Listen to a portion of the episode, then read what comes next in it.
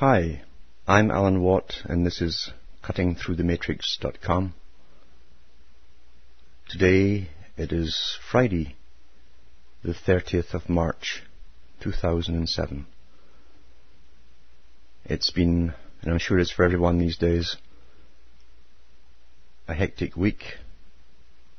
I get so many phone calls, so many emails, and I can't, to be honest with you, even keep up with the emails. It's impossible. And I try to red flag all the ones I, I want to reply to, and I can't even keep up with them. The uh, there are so many topics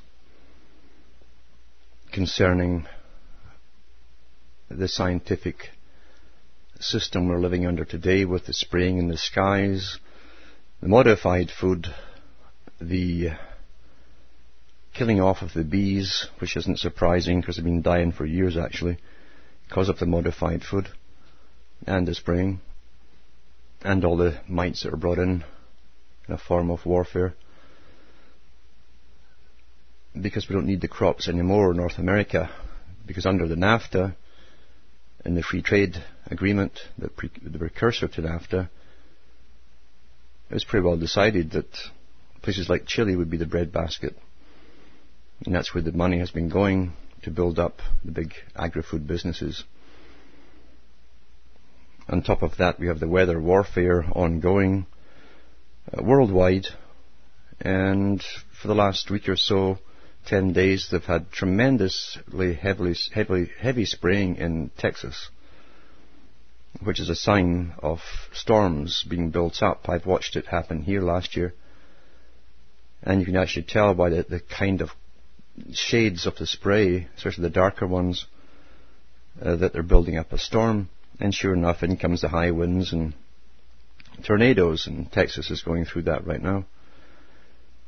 The major media naturally won't talk about it because we're supposed to believe we are causing it, and all panic and think, my goodness, it's global warming, we've got to, got to stop using gasoline and, and move into these compact cities and be ruled by experts who will save us all. That's uh, the shepherding techniques that are being used. So many topics, but I will be going into some of them, but not hanging on them, because there's enough talk show hosts out there covering all this stuff. I will be going into the bees though, because that's very important, and I have a lot of information on that. I've been watching that for the last ten years almost.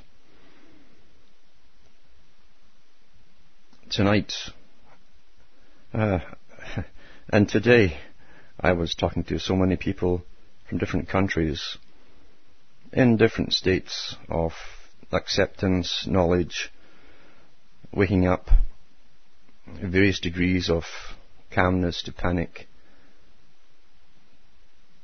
The ones who tend to panic are overwhelmed by what they see as this tremendous, powerful organization that rules their lives. I generally tell them that this has happened before in history. There's nothing new in it except the sciences that are being utilized and the massive tax base they have to create weaponry and, and to create all this spraying material. That's a lot of material to spray over the skies worldwide. And the HARP technology, which is in lots of different countries working in unison. It's not just in the Alaska. This is war on the public to make us all terrified, believe it's our own fault, and be allowed to be guided into the, the new sheep pens called habitat areas, where it would be handled more efficiently for those at the top, you know, the psychopaths, that, the big clubs of psychopaths that rule the world and have done for quite some time. The staggering part when people wake up is to realize that all those people and all the propaganda they've been told to to respect are shysters. That's the staggering part, because the, the, the propaganda has been incredible, incredible from childhood onwards. And if your parents didn't know, then you won't generally know. Propaganda is nothing new. In the old days, historians were employed and paid for by kings and their courts to write glowing reports on the histories of the said kings. You'll find this even in Egypt. When Egyptians would lose a battle, uh, you'd, you'd find initial records of them losing, but later records of them, just like Orwell's nineteen eighty-four, were rewritten to say that he'd won, or that he was generous to his enemies and didn't kill them all and decided to go home. Uh, lots of different stories they would they would put in there to always make the king appear to be a a very generous, a superhuman type being. The techniques of control over the minds have been studied by psychopaths for thousands of years. Today they call them institutes and institutions that study the, the populations. They keep their pulse on the public. And in all ages, all types of governments, which are always run by the same types, you see, psychopaths that want power. They, they imply thousands of spies to uh, keep their pulse, keep the pulse of the people, so they know what's going on. They know the mood of the people. They know how far to push them, how far to tax them, uh, how far to stress them. If the people get, get edgy or antsy, you, you, you create a war to take their minds off things so that you, they, they stop complaining about government and, and demand that the government save them. These are all very well understood, very old techniques of control. For those that would like to look into some of these techniques, you could do no better than to look into a readily available book, and there's different editions on Machiavelli. Machiavelli was an advisor to royalty in his own day, and just like Bacon, they would write these little Uh, really resumes to kings and queens of different countries sometimes to show their insight into managing the populace and how and what the pop then they would actually say, because they understood, psychopaths understand normal people very well. They, they, they don't understand why they're like that, in other words what they feel, but they understand how normal people react to all different kinds of situations. Therefore, they know what the people want to hear as well. They can head off overthrows of governments and so on by keeping the, the, the people's pulse and feeling it, and heading the people off at the pass, uh, diverting them through crisis management and, and such. This is all old stuff which we're seeing rehashed today on a grander scale, Uh, with an international group of all the top families that have risen up through the psychopathic ranks of the elite, and with all their different um, educational institutes and, and degrees and so on. The top psychopaths are all at the top, managing us like a herd of cattle, and we shouldn't be surprised at the ongoing propaganda. And those who have gone into the studies of the past will recognize it's the same techniques being replayed over again.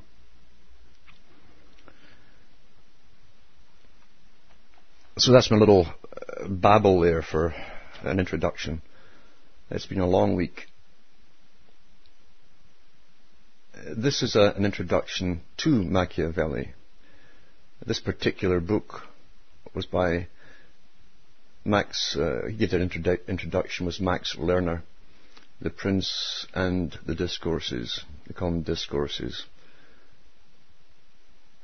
And this was uh, the Modern Library College edition. I have older ones, but this is readily available. And it says here in the introduction, the structure of the book is division into chapters, and even some of the chapter headings follow the conventional form of what has been called the Mirror of Princes literature. The discussion of how to rule conquered territory, what advisers a prince should rely on, how he should conduct himself among the intrigues of diplomacy, whether he should depend mainly on fortified castles or entrenched camps in warfare. But the intellectual spirit that pervades the book is quite another matter. Here we are in the presence of something little short of a revolution in political thinking. The humanists who had written books about princes had written in the idealistic and scholastic medieval tradition. They were written by theology and metaphysics. Machiavelli rejected metaphysics, theology, idealism. The whole drift of his work is towards a political realism, unknown to the formal writing of his time. Now, it's interesting, even this author says the formal writing of his time. He's, he's, he's telling you that it was understood, because there's a formal history given to the public and the informal given to those who take over as advisors and rulership and so on, uh, the exoteric and the esoteric. He goes on to say here, I say unknown to the formal writing. That does not mean it was unknown to his time. See, there's an admission of that right there. Machiavelli was expressing the realism that characterized the actual politics and the popular ethos of his time, and really for all times. I'll go into just one chapter here. It's a book well worth reading if you want to to see how well psychopaths study and understand the, the public. This chapter is chapter sixteen.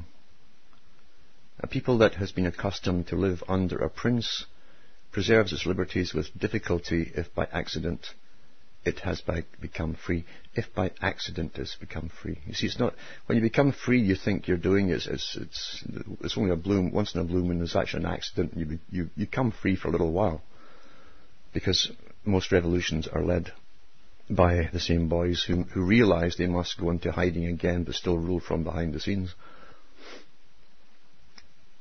He goes on to say, many examples in ancient history prove how difficult it is for a people that has been accustomed to live under the government of a prince to preserve its liberty, if by some accident it has recovered it, as was the case with Rome after the expulsion of the Tarquins. And this difficulty is a reasonable one, for such a people may well be compared to some wild animal, which, although by nature ferocious and savage, has been, as it were, subdued by having been always kept imprisoned and in servitude, and being let out into the open fields, not knowing how to provide food and shelter for itself, becomes an easy prey to the first one who attempts to chain it up again. Now, I'll read that little part again, the last part, because we read things, you see, we're taught not to understand what we read. It's, uh, it's, a, type, it's, a, it's a system we're taught, learn A, B, C and repeat after me, but don't think about it. So he's talking about the people who might have become free through an accident. He says, but they become subdued again easily by those that become easy prey to the first one who attempts to chain them up again. So the psychopaths, you see, there's always different psychopaths up and coming. They live amongst us. There's a deviancy around us, within us. And the psychopaths are almost a separate species. No, they're not reptilian. Uh, they, they simply uh, happen to be born into families at the top who are inbred to be psychopaths. But we also have this fluke at the bottom as well, where occasional person is just simply born that way. It says the same thing happens to a people that has not been accustomed to self-government, for, ignorant of all public affairs, of all means of defence or offence, neither knowing the princes nor being known by them, it soon relapses under a yoke, oftentimes much heavier than the one which it had just but shaken off. So you, you can actually think you're fighting for freedom only to go under tyranny, and a worse tyranny than you had before, because of the leaders that are supplied. This difficulty occurs even when the body of the people is not wholly corrupt, but when corruption has taken possession of the whole people, then it cannot preserve its free condition even for the shortest possible time, as we shall see further on. Well, he's talking, he knows, you see, eventually it becomes so corrupt in different periods in history from the top that everyone below them emulates the ones at the top, and that's taken as the normal, until you have a completely unworkable, inhumane society of predators feeding upon predators until nothing works anymore. Now, this has happened all down through history because the psychopaths always step in very quickly when the people have just thought they've won some kind of freedom, and they work and form their clubs and their little Masonic groups, et cetera, and start taking it all over again. And therefore our argument is a reference to a people where corruption has not yet become general and where the good still prevail over the bad. To the above comes another difficulty, which is that the state that becomes free makes enemies for itself and not friends. All those become its enemies who were benefited by the tyrannical abuses and fattened upon the treasures of the prince, some of the previous one, and who, now being deprived of these advantages, cannot remain content, and are therefore driven to attempt to re-establish the tyranny so as to recover their former authority and advantages. That right there, he, he's saying, you see, that, that when you have other corrupt nations too, who are all feeding off the, the general public of each other, because they all have alliances, and for some strange reason the people just manage by accident to overthrow the tyranny for a little while, those other countries which are corrupt and like the old tyrannical prince or government, uh, they'll come after you and try to get you back in again under their thumb, because slavery is what it's all really about. Uh, the predators must live off the slaves, even if the slaves think they're free. This reminds me of the United Nations, the, you know, the big club of where all the, the world tyrants um, are, or they, or they put their front men in to, to speak for them, under always good terminology of helping and the people and the saviour of the world. And when a country does manage to go take its own route out of them and go somewhere else, they call it a rogue nation. They want them back in the fold, get the rogue back, or kill him. It's the same old stuff all over again. A state then, as I have said, that becomes free makes no friends, for free governments bestow honours and rewards only according to certain honest and fixed rules, outside of which there are neither the one nor the other, and such as obtain these honours and rewards do not consider themselves under obligations to anyone, because they believe that they were entitled to them by their merits. Besides the advantages that result to the mass of the people from a free government, such as to be able freely to enjoy one's own without apprehension, to have nothing to fear for the honour of his wife and daughters, or for himself, or they used to have marriages in those days. All these, I say, are not appreciated by anyone while he is in the enjoyment of them. For no one will confess himself under obligation to anyone merely because he has not been injured by him. Thus it is that a state that has freshly achieved liberty makes enemies and no friends. And to prevent this inconvenience and the disorders which are apt to come with it, there is no remedy more powerful, valid, healthful, and necessary than the killing of the sons of Brutus, who, as history shows, had conspired with other Roman youths for no other reason than because under the consuls they could not have the same extraordinary advantages they had enjoyed under the kings, so that the liberty of the people seemed to have become their bondage. In other words, the, the, the psychopathic inbreds at the top get fed up uh, when they lose any power at all, and the, their lavish lifestyle and their, their arrogant, uh, arrogant lifestyle uh, and turning over the people, they resent it naturally when they're, they're removed, so they conspire to get back as fast as they can. Whoever undertakes to govern a people under the form of either republic or monarchy, without making sure of those who are opposed to this new order of things, establishes a government of very brief duration. It is true that I regard as unfortunate those princes who, to assure their government to which the mass of the people is hostile, are obliged to resort to extraordinary measures, For he who has but a few enemies can easily make sure of them without great scandal, meaning get rid of them. But he who has the masses hostile to him can never make sure of them. And the more cruelty he employs, because they always know this, to go through the steps of, of tyranny and yelling at you and imprisoning different people to terrify the public. So they use cruelty. That's standard. And the more cruelty he employs, the feebler will be his, his authority become. So that his best remedy is to try and secure the goodwill of the people. So here's the con, you see. Try and secure the goodwill of the people. The same tyrant, you see.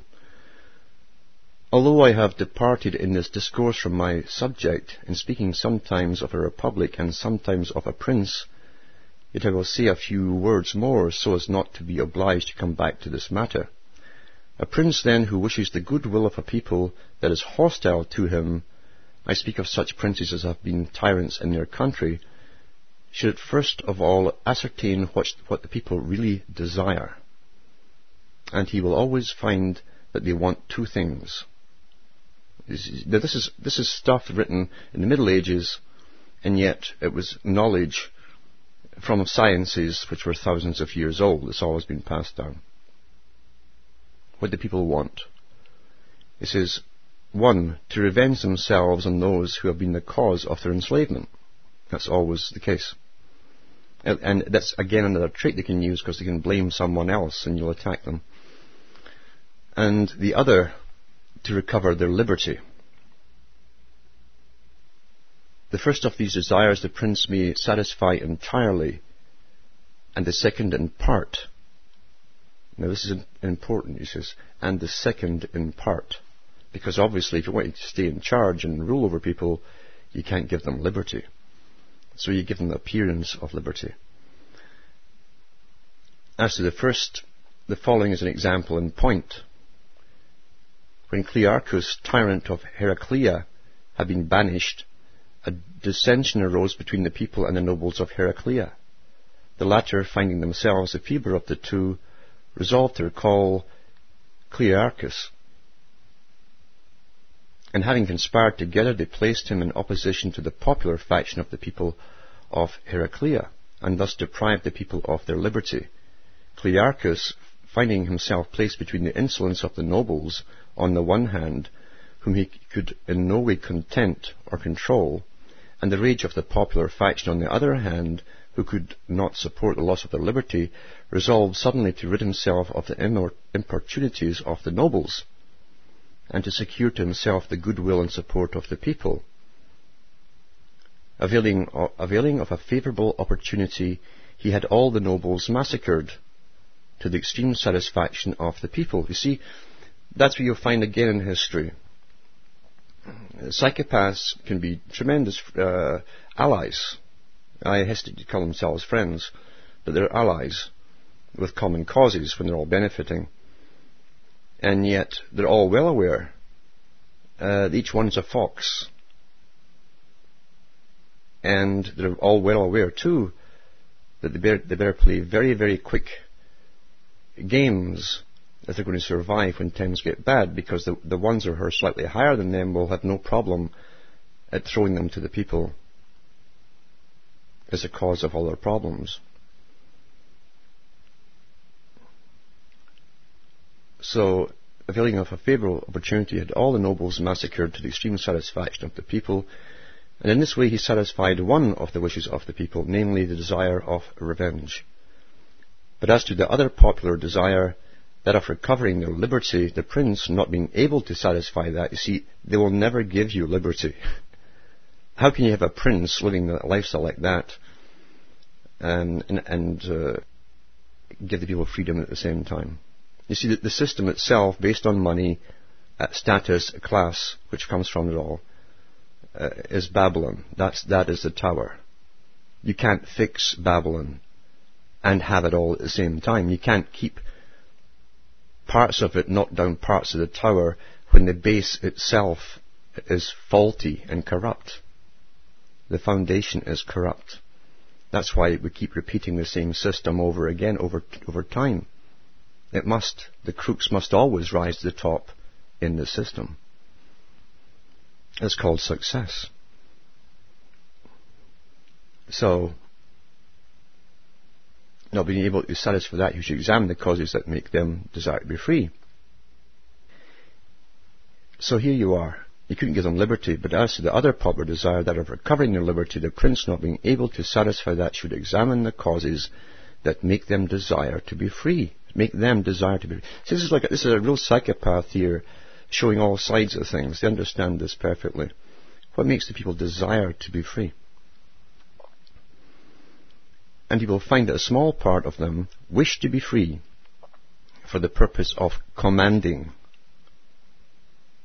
whilst all the others, who constitute an immense majority, that's, that's the people, desire liberty, so as to be able to live in greater security. You think the people are not understood? This is old stuff. This is old stuff that, that's, that's never really old, because it's always used in all ages. So immediately the psychopath looks at the people, once he's massacred off all these other crooks and survived and is still in, in charge, but he immediately looks for those new psychopaths that haven't had power before but lust after it, and he recruits them from people below to fill the gaps, you see.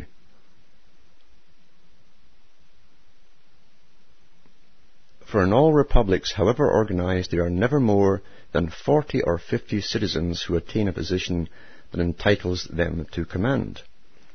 As this is a small number, it is easy to make sure of them, either by having them put out of the way, meaning bump them off, or by giving them such a share of the public honors and offices as, according to their condition, will in great measure content them. The payoff, the access to the public purse, because that's the only wealth there is, is, is what's given by the public. They want into the honey pot. Now, the, here's, here's how he, he, he talks about the rest. He separated the psychopaths without saying so. This, those who wanted command, who crave command, he's, that's who he meant. And here's where he talks about the rest. The others, who, who only care to live in security, are easily satisfied by institutions and laws that confirm at the same time the general security of the people and the power of the prince. When a prince does this, and the people see that by no chance he infringes the laws, I should, you should really put, uh, or appears to, uh, they will in a very little while be content. He's talking about the masses of sheep, you see, and live in tranquility. That's his words. An example of this is the kingdom of France, where there would be no security but for the fact that the king there has bound himself by a number of laws that provide for the security of all his people. Those who organized that state wanted that the kings should dispose of the army and treasury at their own will, but in all other matters they should conform to the laws. The sovereign, therefore, or that republic which fails from the start to secure its authority, should do so on the first occasion, as the Romans did, and he who allows the opportunity to pass will repent too late, not having done what he should have done in the beginning. The Romans, being not yet corrupted when they recovered their liberty, were able to maintain it after the death of the sons of Brutus and expulsion of the Tarquins, by means of such laws and institutions as we have treated of above. He, he's talking about the techniques that were used.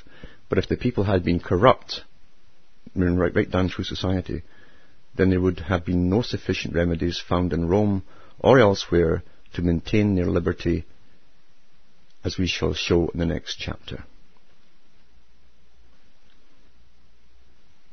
So, yeah, in so many words, he's, he's showing you the techniques of appeasing the great unwashed masses, as they call the public, when the corruption, as it always has down through the ages, becomes so corrupt, when there's just too many of the, the, the psychopaths at the top to feed, uh, and they have bottomless pits for pockets, and nothing. Eventually everything comes to a standstill, and people are ground into poverty through taxations and and so on. And the whole book, really, of Machiavelli, as it's called, his discourses, I call it his resume, because that's what it was written for, was to show uh, sovereign countries and princes and governments that he was up for sale with his knowledge of humanity and how to control them. Nothing new in that. That was done in all ages. As I say, Francis Bacon did the same thing. And it's, everything is written in such a way that there's always two ways of looking at what he's saying. One for the psychopathic's point of view, where they can utilize the knowledge, and the one that would appear to the public to be what politicals do, uh, politicians do. They, they give us speeches saying all the right things, saying all the right things, the things we want to hear, tell them what they want to hear. And that's a book which is well worth studying. It's quite fascinating. For those who want it in modern English, you can get the versions without problems at all. It's always good to go into earlier translations, because all, like all books, are rewritten and censored in parts as time goes on, especially when it's to do with real accurate knowledge. And especially again when they want the same boys are in control again and want to withdraw the knowledge from the public, so that we're dumb, stupid, and wonder what on earth is happening, and they wonder why they can't pay their rent or their mortgage and all the other fees. They call them fees now, all these extra taxes, so that you can now do something legally, whereas if you didn't pay a fee it would be illegal. So it's amazing how money rationalizes everything and changes everything, isn't it? Now, I know this can be difficult to follow, especially when I'm trying to cram a lot in to one hour or so. But un- until we understand this, this technique of controlling people, and the types who crave power, the abnormal types, this is uh, we'll never get it fixed out, and because it keeps repeating itself, it can always be expected that the same types will get into power over time, e- even if you started from scratch. And this is well understood, well understood Uh, by those who do it, like Freemasonry. All the founding fathers of the U S understood this. They said that we could become corrupt because, and, and they should know, because it was the psychopaths like themselves often who who wanted power, who craved power, always for popular reason. And remember what I just read in the previous chapter about how the people often end up under a worse tyranny than the one they'd thrown off. Sometimes it takes a while to wake up to it.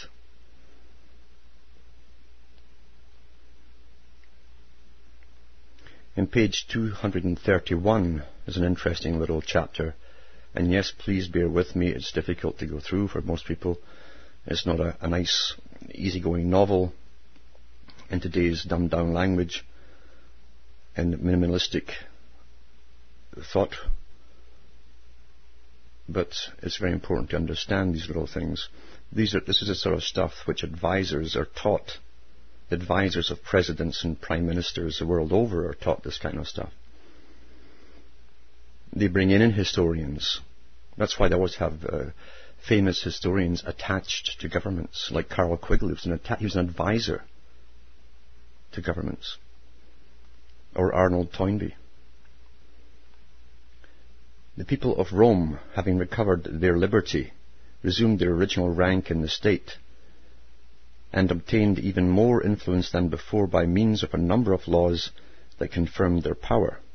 It seemed reasonable, therefore, that Rome should now enjoy a period of quiet, but experience proved the contrary, for every day there were now new dissensions and disorders. And Titus Livius had, had most judiciously given the causes that produced these. It seemed to me proper to quote his own words, where he says, "The pride of the people or of the nobles always increased as the opposite party was humbled. When the people kept within proper bounds, the young nobles began to insult them, and the tribunes could do little to prevent it being themselves outraged. The nobles, on the other hand, although they felt that their young men were too insolent, yet seeing that the restraints imposed by law could not be observed, preferred that they should be transgressed by their own party rather than by the people. And so this party game, you see, is, is a part of the technique of the psychopathic personality. And thus the desire of liberty caused one party to raise themselves in proportion as they oppressed the other. And it is the course of such movements that men, in attempting to avoid fear themselves, give others a cause to fear, or for fear, and the injuries which they ward off from themselves they inflict upon others, as though there were a necessity to oppress or to be oppressed. In this we see one of the modes in which republics are brought to ruin, and how men rise from one ambition to another. And we recognize the truth of the sentence which Sallust put into the mouth of Caesar, that all evil examples have their origin in good beginnings. That's a very important little statement there. All evil examples have their origin in good beginnings. That's what all politicians know. They say what you want to hear, where they can have evil intent behind themselves. The ambitious, the ambitious citizens of a republic seek in the first instance, as was said before, to make themselves sure against the attacks, not only of individuals but even of the magistrates, because magistrates themselves are just another group who form clubs and start to make laws. To enable them to do this, they seek to gain friends, either by apparently honest ways, or by assisting men with money, or by defending them against the powerful. And as this seems virtuous, almost everybody is readily deceived by it, and therefore no one opposes it, until the ambitious individual has, without hindrance, given, grown so powerful. This is very important, because this is also relates to certain families, you see. Until the ambitious individual has, without hindrance, grown so powerful that private citizens fear him, and the magistrates treat him with consideration, mean, meaning grovelling respect. And when he has risen to that point, no one at the beginning having interfered with his greatness, it becomes in the end most dangerous to attempt to cool him down, for the reasons I have given above, when speaking of the danger of trying to abate an evil that has already attained a considerable growth in a city, so that in the end the matter is reduced to this, that you must endeavour to destroy the evil at the very risk of sudden ruin, or, by allowing it to go on, submit to manifest servitude. You see, that's the bottom line. This is written by a guy who understood this because he was psychopathic himself. Unless the death of the individual or some other accident intervenes to rid the state of him.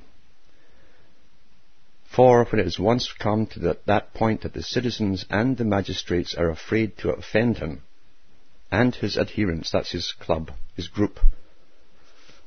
And, and you, you could relate this to certain groups in the U S and in Britain without any problems whatsoever.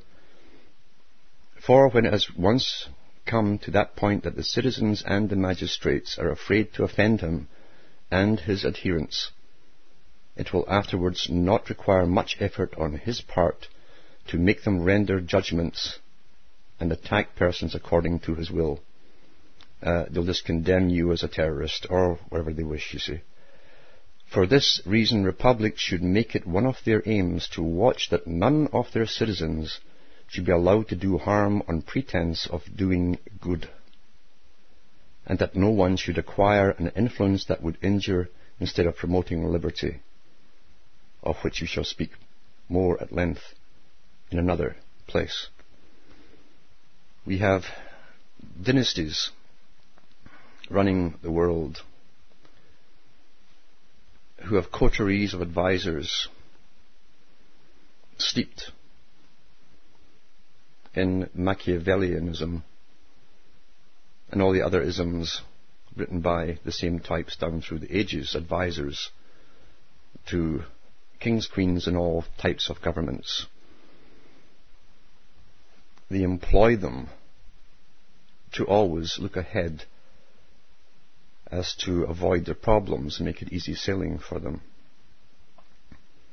They know how to distract the public. They know how to terrify the public, and just how much to terrify the public, how to divert the public's attention through wars away from those that are tar- uh, being tyrannical at home. And these are old sciences, old sciences, and yet, as I say, the Tower of Babel has a faulty foundation, because none of these characters, these advisors, will touch on the, the foundation of money, because no one could rise above the next if they didn't have the money to pay off or to employ their personal guards, Praetorian guards, or anything else they want to call them. They need money to do it, and the public purse.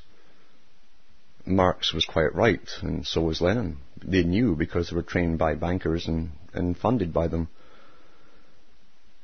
that the power of the purse is what controls this system.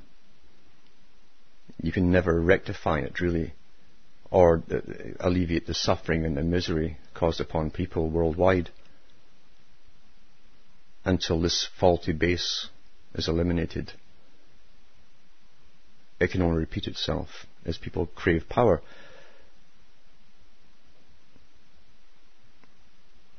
It's not enough to get through life for a psychopath. They want power over others. They want acclaim. They want to go down in history. They love to have buildings named after them, and streets named after them, and statues put up. Uh, a megali- megalomania is what they suffer from. And there are different degrees of it. The megalomania can take the form of acquiring degrees or honorary degrees or titles and honorary awards and all that kind of stuff. That's all to appeal to the ego. Other ones get more ambitious, and they want to le- go through wars at, at the head of army. Well, they never go to the head of the army, except that has been rewritten. They'll sit in the rear, but uh, they want to be seen as some sort of victor, because their nature is a natural thing which children have, and some adults manage to retain it. It's part of a, an intuitive self-defense mechanism, a preservation mechanism, where often if you neglect something at your peril, an image will flash in your mind. And a child, often, who's half hypnotized half the time, will be unable to remember afterwards if it was real or, or not, or imagined, but something will push itself to the fore, because the subconscious is trying to, to tell them something. That's where symbols have their, their prime origin, from the unconscious to the subconscious, to the conscious mind. And a long time ago I, I thought about uh, what they meant by a, a, a Satan character, a, an embodiment or personification, really, of all evil. Poneros, as the Greeks called it. And when you look at gods or devils, it's no coincidence they have human attributes, because they take the extremes from one to the other of human attributes and project it onto their deities. Uh, devil characters, Satan characters, have all the cunning, always all the cunning on their side. You'll notice the the trickster, that that which can deceive and play a chess game with you as the pawn without you being aware that you're even on the board. That's the cunningness we're talking about, is the cunningness of the psychopath, who's very quick and agile with their mind. It's a gift they have, if you want to call it a gift. They don't have to work at it, it's it's there. This can be reinforced through character training by their own elite families, so that they don't give the game away. They know how to play the game and what the public expect to see and hear, while they can still play the game and be very quick. On the bottom end of the same spectrum, the same types, you'll find the con man in the street, who has his his, his, his various kinds of um, cons going on, his his stings, you know. And the trick with a good con man is to pull people in by giving you, you give a format initially for a person to perceive. You know how they're going to perceive it, and then you help, but you don't lead, but you help to lead them along the, the, the process that a normal human, human being will go through as he tries to figure something out, until at the end the person is stuck and says, my God, I've been swindled, when it suddenly hits them. They've lost everything and they can't figure out how on earth they managed it, because they were played all the way through by a psychopathic con man or woman. And it's no different at the top, except they have they're born into powerful families of the same type, who run the world through money and through taking money, which just represents your labour, as Marx and Lenin both said. Or as Charles Galton Darwin said, in the next million years we are forming a more there's always been slavery, he said. We are simply forming and creating a new and more efficient form of slavery. Well, you see, it's here. It's here. It's called democracy. All that's on the front of it looks good. It would have uh, appealed to Machiavelli as a very good pretense, a facade for the public. It says all the right things, sounds good, until you look at what runs it. And the old adage comes in, well, who benefits? And it should also say, who suffers?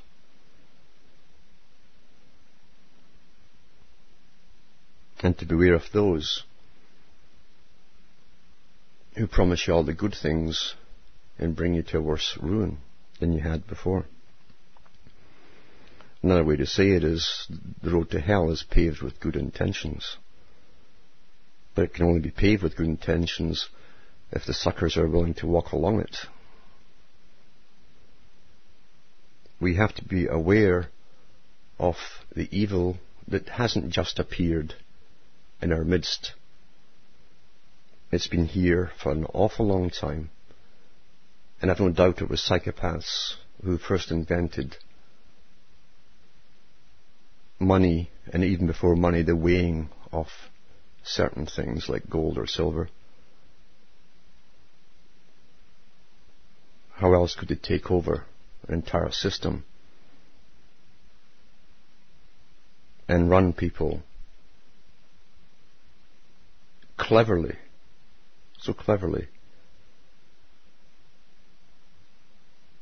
as slaves, until you have a system of what they call progress, where guys like Charles Galton Darwin says that it's always been a slavery system, and that brought us to this, what he claimed was a, a more sophisticated form, where we were trained from birth that we're free.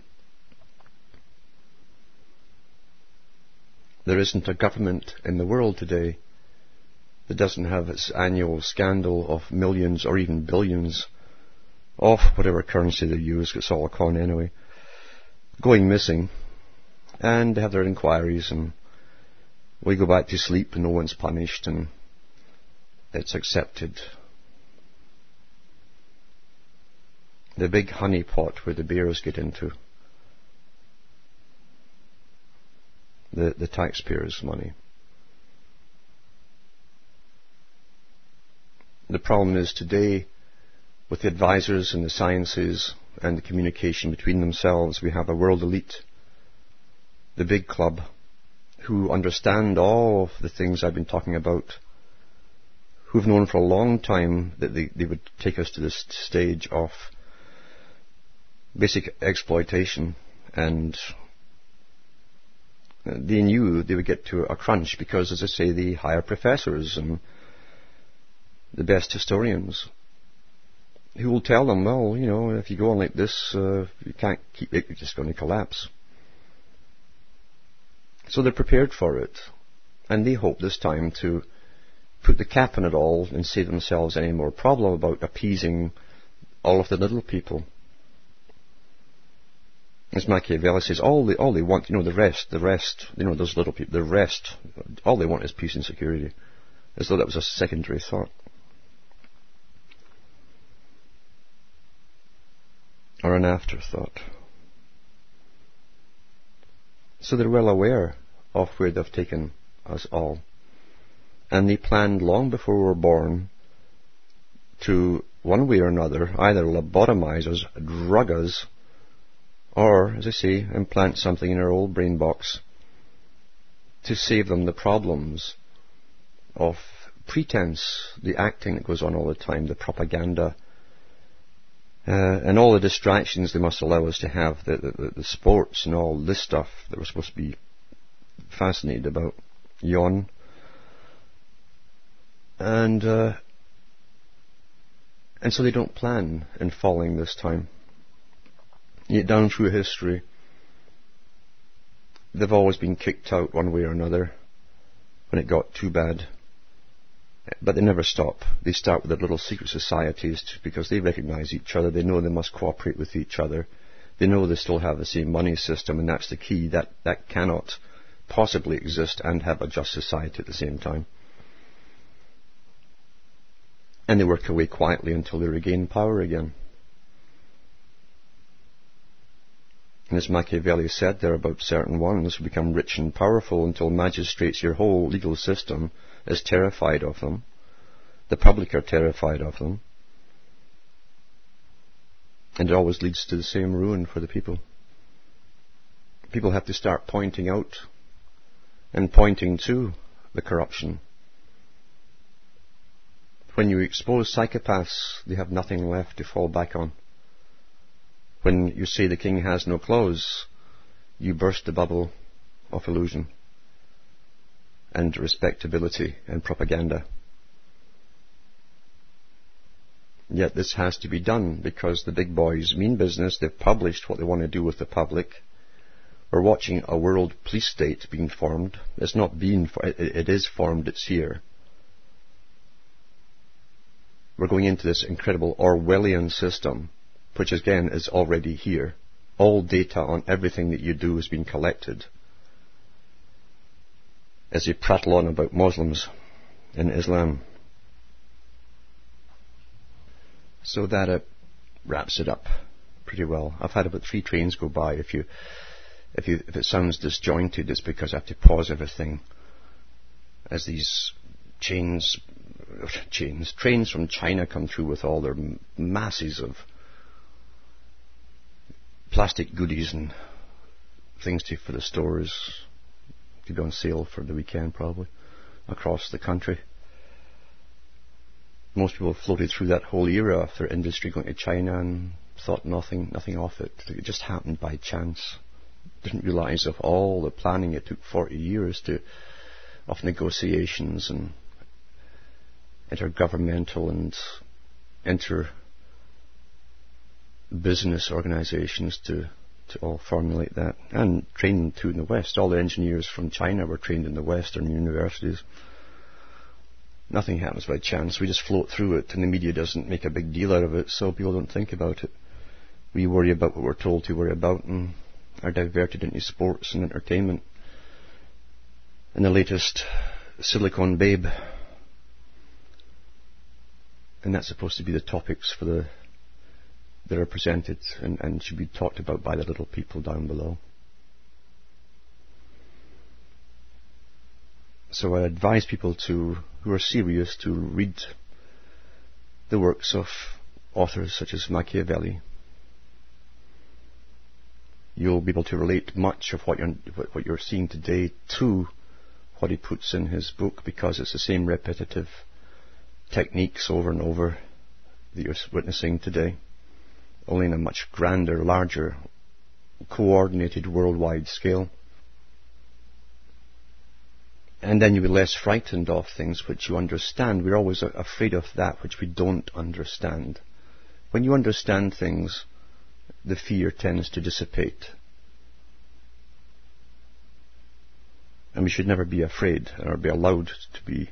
You cannot live in fear. That's not living at all. So there's a hurried blurb between lots of phone calls, and I hope you get something from it. Have a good weekend from my dog Hamish and myself. It's good night, and may your God or your gods go with you.